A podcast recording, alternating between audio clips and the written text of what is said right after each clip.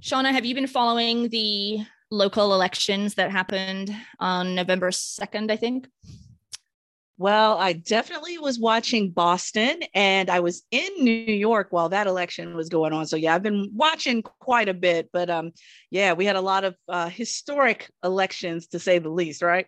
Yes, we did. Boston in particular, with the first woman and the first woman of color to be the mayor of that city. So that's pretty mm-hmm. exciting. And then, of course, we have an African-American man elected mayor in New York. But I was looking at the Virginia governor race, and I've been reading a number of things um, that have come out since then, you know, the deconstruction that happens after every election. And a number mm-hmm. of issues have risen to the top related to race and how the Democrats or the Republicans used race or fear of talking about race um, as a means or a vehicle to win the election. And so it just got me thinking um, or rethinking, because I've certainly had this thought before, why is it so difficult for people, predominantly white people in this country, to talk about race? And I thought maybe you and I could give, give, give it a go to answer that question. Look, I would love to pick on my home state of Virginia in this podcast. Okay, so we can certainly go there with that. But yeah, it, it's a great topic.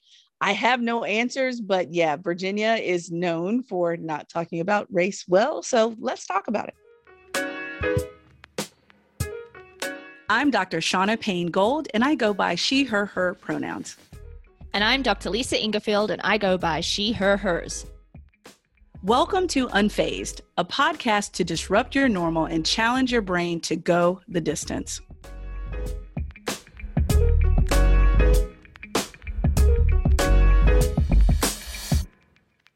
So, Lisa, most people who know me know I'm originally from Southern Virginia. I live currently now in Maryland. So whenever you say Virginia to people here in the D M V area, they, it's it's relative, if you will. They automatically assume you live in the Northern Virginia area.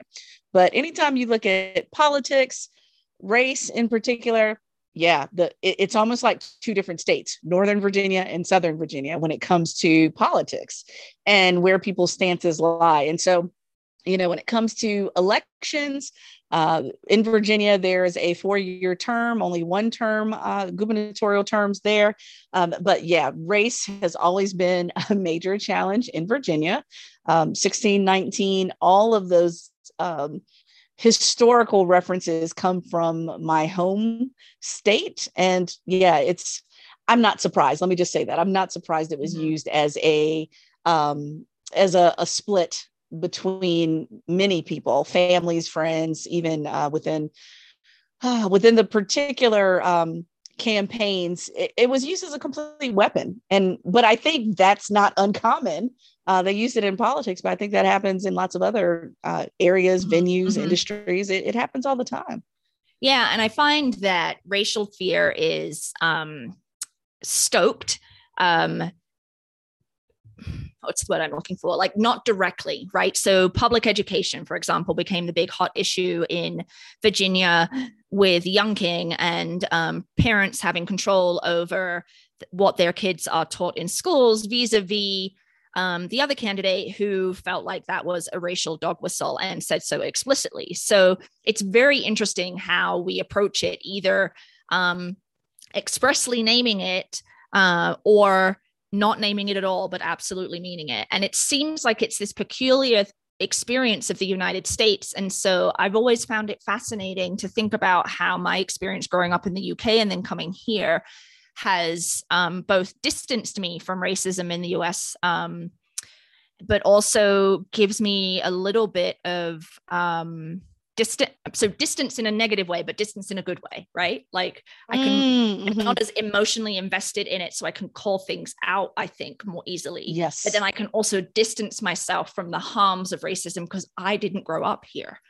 Yeah. Yeah, that's right. That's right. And, and for me growing up in a little town, Alta Vista, Virginia, down in, in Campbell County, I remember, you know, we did talk about race, and I'm not saying that, you know, people gave academic lectures on race, but it was part of the culture of everything when it came to my hometown. So uh, my grandparents lived in a very small house that was right across the street from the elementary school that I went to, that my mother went to. That school, named Mosley Heights, was named after an African-American that established that community for African-Americans. And at the what we call the hill, if you will, Mosley Heights, at the top of that hill, there were a number of small churches in the area, but at the top of that hill, there is a gentleman, Mister Leonard Coleman, may you rest in peace, um, who was known as a real estate developer for African Americans in the area. And so what we call the horseshoe was actual, it was shaped, the street was shaped as a horseshoe. It was almost like an incomplete circle where African Americans could buy their own homes and own their own homes, because we knew that literally across the tracks or in other communities, that wasn't possible. And so, you know, race was part of the entire experience. Um, I think I more fully understood race as a child. Um, as my mom used to talk about, oh, well, I used to go to this school, but then I had to go, I had to move to go to another school. And as a kid, I'm thinking, well, Granny and Pop didn't move their residence. So why did you have to move schools? And that's because segregation uh, was ending with my mother's class. And so she had gone to Campbell County High School, which was an all African-American high school, up until eleventh grade. And so twelfth grade, her senior year, she integrated Alta Vista High School, which was a white high school, and eventually the high school that I graduated from. So I knew that something was up when it came to, why are we keeping people separate based on race? And hearing uh, kind of nuances where your folks didn't want to keep you from knowing the nuances of race, but also had to protect you as well, because you're still a kid. Um, So, for example, my mother worked at a bank for forty-six years. That bank was positioned on Main Street of my little hometown. And my grandparents were the janitors for that bank. They cleaned that bank every evening and, and on the weekends, the deep clean. And I used to go with them sometimes. I'd read a book or bring my homework or what have you and just kind of hang out with them in the bank. Well, that bank had an entire wall of windows. And so I remember very distinctly one weekend where my grandparents closed the blinds and said, don't look out of these windows. I did not know that there was a K K K rally going down the main street of my hometown until many years later. And I always wondered, why, why did you close the curtains on that weekend? Well, they didn't tell me that until I was an adult, what was really going on. So yeah, the race has always been ingrained in conversations, and I don't consider myself that old. I'm forty-three, y'all, but it was still an everyday conversation of what you can do, what you can't do, where you should be, where you shouldn't be. All of that has been common. I don't know if it's, it was that way for you, Lisa, but it certainly was for me in Virginia um, yeah. as, as a kid and growing up, for sure. Yeah, I think that it obviously wasn't anything like that. I mean, growing up in the U K, racial politics are very different. And I, I feel actually woefully uneducated, um, in part because as a white person growing up, race was never discussed, right? Um, primarily the folks of color in my school or people I encountered were um, from originally, or their families were from India or Pakistan. And so it's a different uh, region of the world, certainly. And then obviously we've got the U K or Britain's um, colonial impact on India in particular. And so I didn't know any of that, right? Um, there was definitely a significant amount of vitriol towards uh, Indian British people, Pakistani British people, um, in the United Kingdom when I was growing up. I mean, a lot of violence, and some of that erupted at uh, soccer games, like um, the Premier League and things like that. There was a lot of violence there. So I had some kind of peripheral awareness of it, um, but I didn't ever talk about it with my parents. Um, it never came up, the fact that I was white, and that bestowed some benefits on me. And I don't know if that's, well, that's in part because white people don't talk about race, but also like I imagine that my parents were kind of oblivious to it, right? Because in the U K, right, especially right. when I was growing up, class was much more um, relevant in terms of one's identity, you know, and I remember learning that the U S was like a classless society, which clearly it's not. Um, but the ways in which kind of um, hierarchies existed in the U K, class was the predominant. And maybe that was predominant because that was directed by white people in power, right? Like, so as a, as a point right. to avoid talking about racial hierarchies. I mean, that piece, I don't know, but it's likely, I suppose. So yeah, I do remember having one conversation around the dinner table with my dad. Um, I can't remember how old I was, but I can't have been that old, somewhere probably between ten and fourteen. And he made some reference to colored people was the term that he used. And I just like flipped out at him and was like, what are you using that term for? They're not yellow or green. In my like immaturity of not really understanding racial politics, racial dynamics, anything like that, right? I just was yeah. like, the way he used the term, I was just like, that's, I just knew that wasn't right. Um, yeah. But wasn't able to do anything about it. So, you know, mm-hmm. I think our lives growing up, obviously my whiteness definitely shifted um, mm-hmm. when I came here. And, you know, race is front and center in the U S, but it's also not. That's the, that's the piece I don't understand. It's everywhere and it's nowhere. Right? Mm, yes, indeed. Yes. And it's everywhere, everywhere. And well, you know, and that's what makes it so interesting to me that, you know, I, I truly feel like sometimes race is a language that marginalized, systemically excluded people are extremely well-versed in, and white people are not well-versed in that language at all. And that's why they yep, kind of yep. trip over it. And, yep. and you know, Lisa, the, the funniest thing, when I was teaching at an institution and we were specifically talking about race in my class, and I had a white male lean over to me and whisper, not even using just a regular voice, whisper, should I say Black or should I say African-American? Mm. And to me, I was like, that is so emblematic, because I don't know about most people, but in my experience, I have rarely, if ever, stumbled across a Black person who had a hard time saying white people, white folks, white person, white man, white girl, white boy. I, I have never run across individuals in my community, in the African-American community, that I, that had a hard time talking about, frankly, the oppressor, the oppressive group, whereas they seem to have a hard time talking about us. And I think that's right, so interesting. Right. And I wonder, you know, where that started even, because, you know, we know race is extremely nuanced in this country, but it had to have started, you know, back in colonial days when we were still trying to deal with, uh, you know, everything, the, the plundering of Native American populations. I think it ha- it predates Black people um, in this country in particular, but it's just a nuanced conversation. And so I'm always struck by who's comfortable conversing yeah. about these yeah. topics and who isn't. You know, by now I would think we would all be, but clearly right. we aren't. Yeah. And I think about, uh, you know, this whole public public education debate around critical race mm-hmm. theory and all the kind of erroneous information that's out there. But this this example you shared of the guy in your class, like if he had received comprehensive and effective education about, you know, the United States history of racial violence and yes. white supremacy and how that might be embedded yes. in systems, and had talked openly and honestly about it as a child, then he would ne- that would never have happened. Right. Because it feels like white children in particular, it's drummed into them to ignore race. Like you can't see race. To mm-hmm. see race is to be discriminatory. Therefore, to right. even use the term Black or African-American is by extension racist, right? Mm-hmm. So, and mm-hmm. I think that exactly.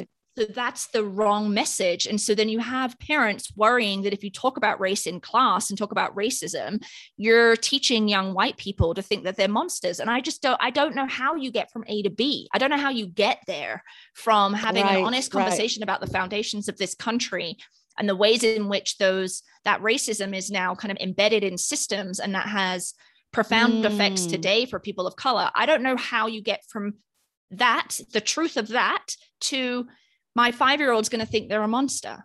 Like, I don't get that intellectually.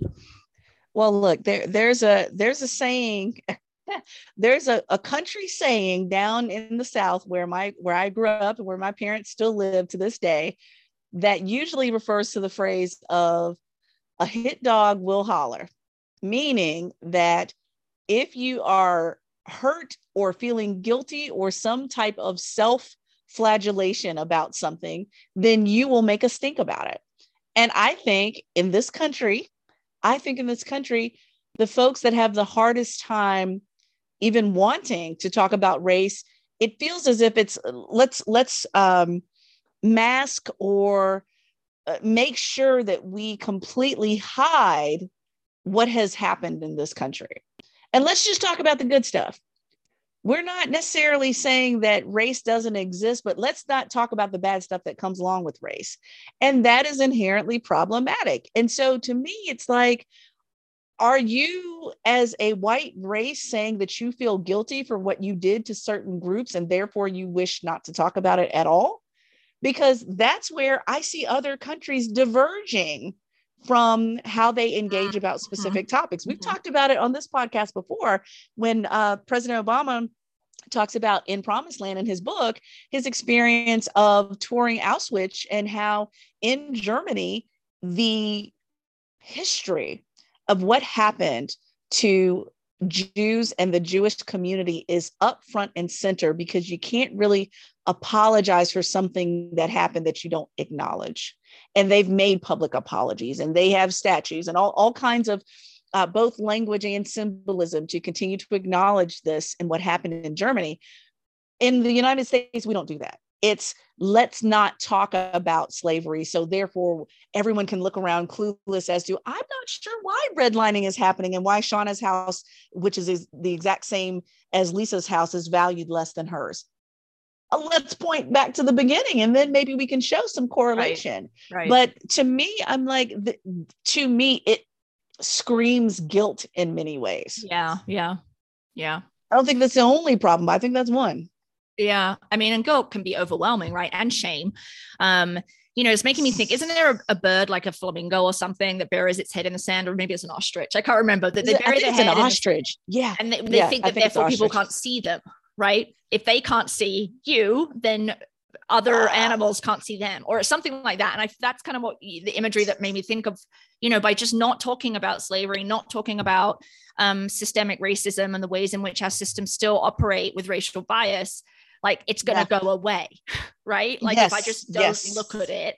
Um, and so that's, you know, I just, I don't see how that's useful. And one of the things I think that is at play here is this kind of desire or founding principle around individualism. So if the United mm. States was built on individualism, then it's very hard to move away from the individual to the system. So therefore, mm-hmm. it's a racist person, not a racist system. So if we talk about race, then right. I might right. be racist, right? Versus if we talk about race, I might actually uncover some knowledge around the ways in which I am um, complicit perhaps in this system, but it's not me as a mm-hmm. shitty person. And so... Right. Right. You know, we individualism is like, like pull yourself up by your bootstraps. If you work hard enough, you'll make it. Anyone can make it here. You have power to design your future, right? Like individual mm-hmm. responsibility. You made a mistake. You need to fix it. And so like, it's much easier to blame an individual than to look at the system, because the system is more nebulous and more difficult to fix. So what do you do with that guilt that you're feeling as a white person? Is you mm. just t- try to turn your back on it rather than take on this bigger issue. Um, right. Right. I think right. That, but I don't, I think that's all happening subconsciously, right? For a lot of people, for a lot of white people. Oh, for sure. Yeah, for sure. For sure. Well, and when your entire system, I mean, even for the willing, even for people who are willing to talk about race, I find a lot of white individuals who are willing to talk about race still trip over it because again, they haven't talked about it since day one, you know, for, for individuals right, like right. me who, I can't even recall how early we were talking about race in my family, or there were messages that said, go here, don't go there, do this, don't do that as a Black person. Something as small as, and, and Lisa, this is where those micro behaviors show how you learn knowledge in an environment. So for example, a major micro behavior in the Black community is if Lisa, if you and I go into a convenience store, let's say, and we both go and we buy, I don't know, a, a bottled water or a Gatorade or what have you. What would you do if you walked into the store just to buy that one simple item? What would I do? Yeah. Yeah. Just tell me the process of what oh, you would do step by okay, step. Okay, I would walk in the store. store. I would wander around the aisles looking for it. Um, mm-hmm. If I, once I found it, pick it up, go to the cash desk, wait in line, or just pay and leave. Pay and leave. Right. Exactly. As, and uh, yes, anyone should be able to mm-hmm. do that. Mm-hmm. As a Black person, I would do everything that you just mentioned, but as a Black person, I would go up, I would, I would pay just like you paid. I would also be very clear to ask for a receipt and a bag to put my purchase in there, so that if I, as a Black person, am questioned after I leave whether I stole that item or bought that item, I have both the receipt and the bag to prove, right, et cetera. Now, you can hit me with all the, you know, save save trees, but don't print a receipt and a plastic bag, et cetera. Yes, I believe in all that. But when it comes to me qu- being questioned and my livelihood, right, right. I'm going to need the paper and the plastic bag. Those types of micro behaviors about race that have been drilled into African-Americans since their beginning of their existence are little micro behaviors that white people don't have to think about. And it makes white people uncomfortable even talking about that they don't have to think about it. Right, right. Yeah. Yeah. Those behaviors happen day in and day out with Black people. Yeah. And, and so how do you, you know, something as simple as um, one of my former students, you know, I had to remind him, he was African-American and male. I said, son, never walk around on this campus without your I D. Why? Because there have been many people that have been trained to think that an African-American male has no place on a college campus, especially a predominantly white one. If you are questioned, you at least have a card to pull out to prove that you're supposed to be here. I am not saying that's right, but I don't have time to come get you out of wherever they're going to put you because a white system assumes that you don't belong here. Mm-hmm. Mm-hmm. Yeah. All those micro behaviors happen on a regular basis. And I would imagine as a white person, that's very uncomfortable to hear, that you yeah. can navigate the world without having to deal with those micro issues or thinking ahead about those micro behaviors.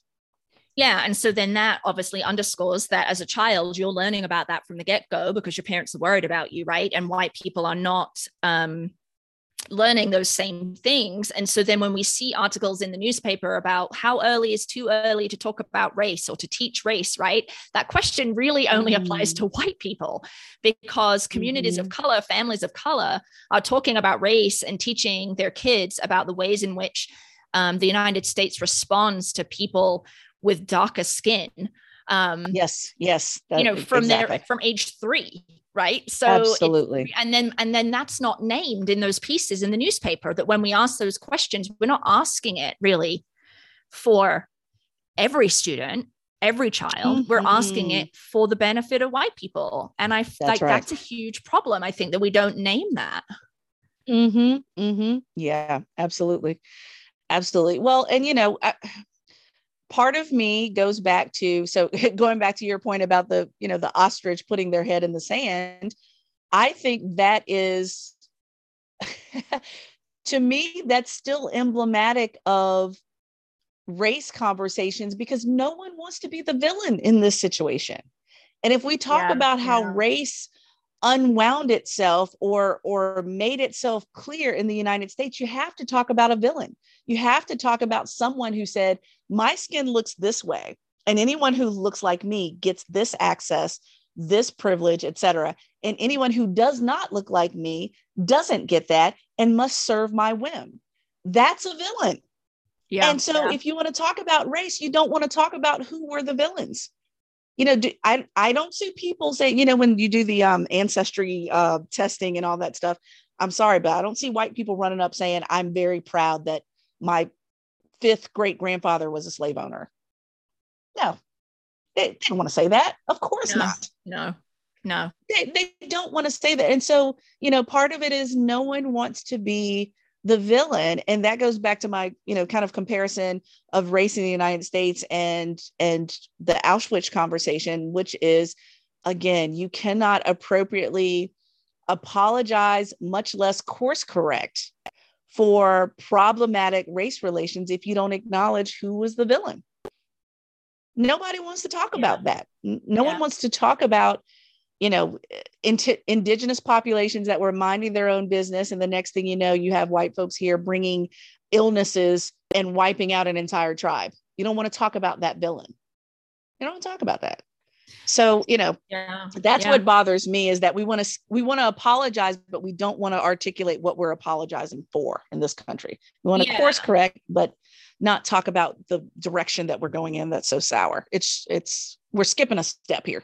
skipping a step. Yeah. And the course correction, though, is still based on this premise of individuality, right? Like, it's not a course correction to recognize the ways in which this, um, mm-hmm. like our, our history has affected the present day. You know, when we talk about reparations, you hear folks say, but, you know, my children or I shouldn't have to pay financially for harm that was caused by people generations ago, right? Just because I'm white. And it's not, there's, so there's no, not, there's a separation between they did that.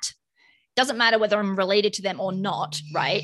Just because mm-hmm. I share a right. racial identity with them doesn't mean that I should pay for their sins.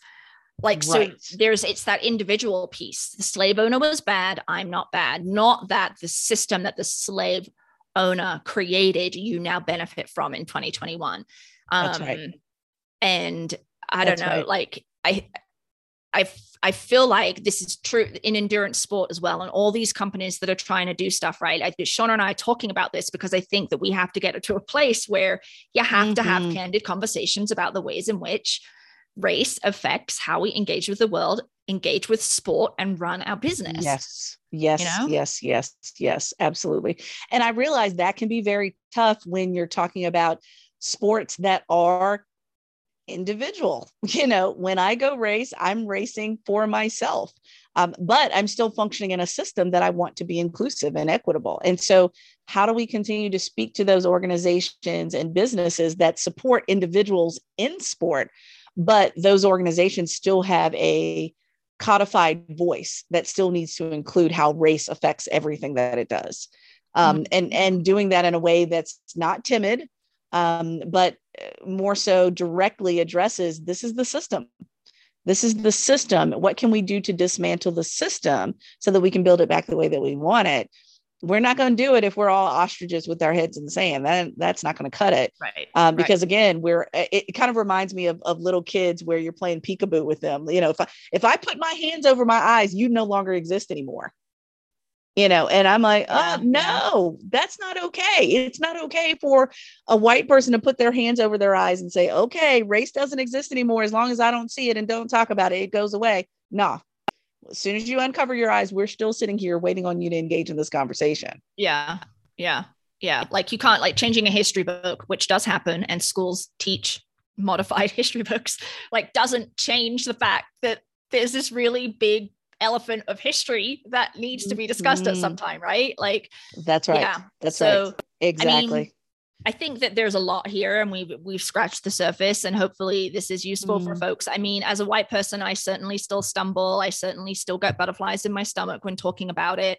Um, you know, cause I'm unlearning twenty mm. odd years of never talking about it, and being told that to talk about it is itself racist. Right. Right. So, right. um, right. you know, I'm still on that journey, so it's not wrong. It's just, we have to be braver, I think, white people, mm. right. And know that it's not, mm-hmm. it's not that Lisa's a shitty person. Right. Mm-hmm. But I have, I have to unlearn some things. And yeah, like you've said, Shauna, it's not comfortable. No, very uncomfortable. So hopefully uh, listening to this podcast will help people to continue to pull their heads out of the sand. I know it's not comfortable um, or pleasant all the time. Um, but again, it, it would be naive for us not to lift our heads up and look around and see what's really going on around us. So time to learn and unlearn a few things so that we can all move forward as a system that continues to further include folks. Great. Okay. So let's do our segment. Hell yeah. Hell no. My favorite, my favorite. So, ah, Lisa, let's start with hell no. Okay. I was minding my own business across the couch, relaxing with my sons, watching a movie. And I scrolled through, and there is a sponsored ad by TEDx. And I'm like, okay, cool. I always stop and see what they're talking about. They're always talking about something innovative, et cetera. What's the cardinal rule to uh, social media? Never read the comments. Yep, yep. I, I, I shouldn't have done that. I, I would have never known this was going on had I not read the comments.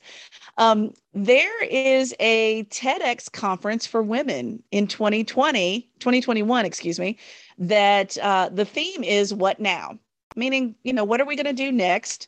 Um, and, and I thought what, it was so interesting because I'm thinking to myself, TEDx has always been very representative. They've yeah. always tried to lift diverse voices and diverse perspectives. And it's kind of this, you know, wonderful cadre. I mean, for those of us that are religious, I'm like, oh, this has got to be what heaven is like, where everyone's voices are heard equitably. You get to be that person that brings up the idea that's not shunned, but it's embraced, et cetera. Girl, when I look, I read the comment. That was the first mistake Shauna made. There was a comment that said, oh my God, this is a conference about women and equity, yet the price of this ticket is ridiculous. And so I probed around a little bit to see what the price of the ticket was. Oh gosh. I've been going to conferences now for over twenty-five years and have never paid three thousand dollars for registration. Okay. Registration. And what made me really laugh about it, let's talk about how exclusive this is. It wasn't three thousand dollars registration. It was a three thousand dollars application, which to me, oh. yeah, yeah. It, it signifies there's a bar that needs to be jumped of some sort. So three thousand dollars wow. ticket. It should not be missed for, you know, for equitable women's future, et cetera. And what you get for that, supposedly, attendance, online networking, you get a conference video archive, et cetera.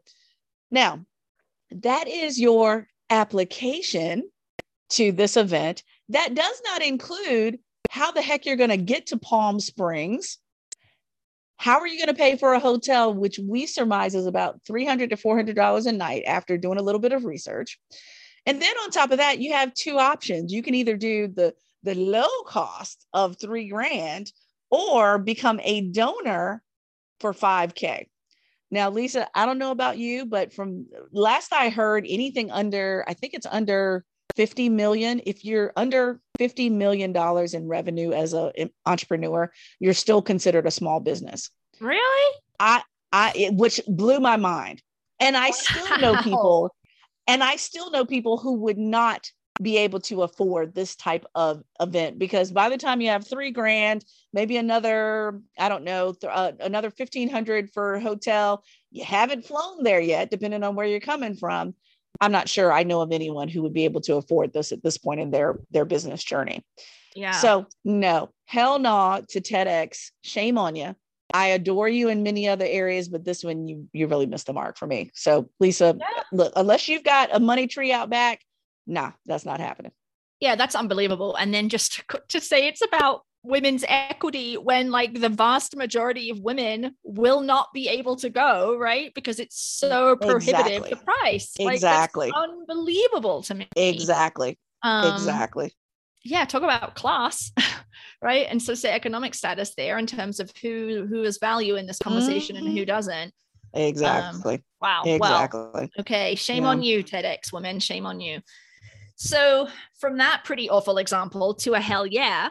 So many of you have probably seen the news. Um, it came out a few weeks ago, but the U S State Department is now allowing folks to choose their gender on their um, passport. So even if your gender identity does not match the sex that you were assigned at birth, you can choose an M or an F based on your gender identity. So that's very inclusive of the trans community. It is, of course, still a gender binary with the M and the F, but it sounds like the U S State Department has made its intent clear that in twenty twenty-two, it does want to also add a non-binary category X. So whether or not that will materialize, I'm not sure, but this is a pretty big step for a federal government entity on a document that gets you to travel across the world yes. to enable yes. folks to be able to list the identity Um, their identity that is meaningful and correct for them versus relying on other documents. So, you know, Absolutely. federal, anyone who works in the federal government and knows about administration and um, hoops you have to jump through and forms and stuff, the fact that this is coming down is pretty mm-hmm. monumental, I think, and one step closer to being more inclusive of the trans and non-binary community here in the United States.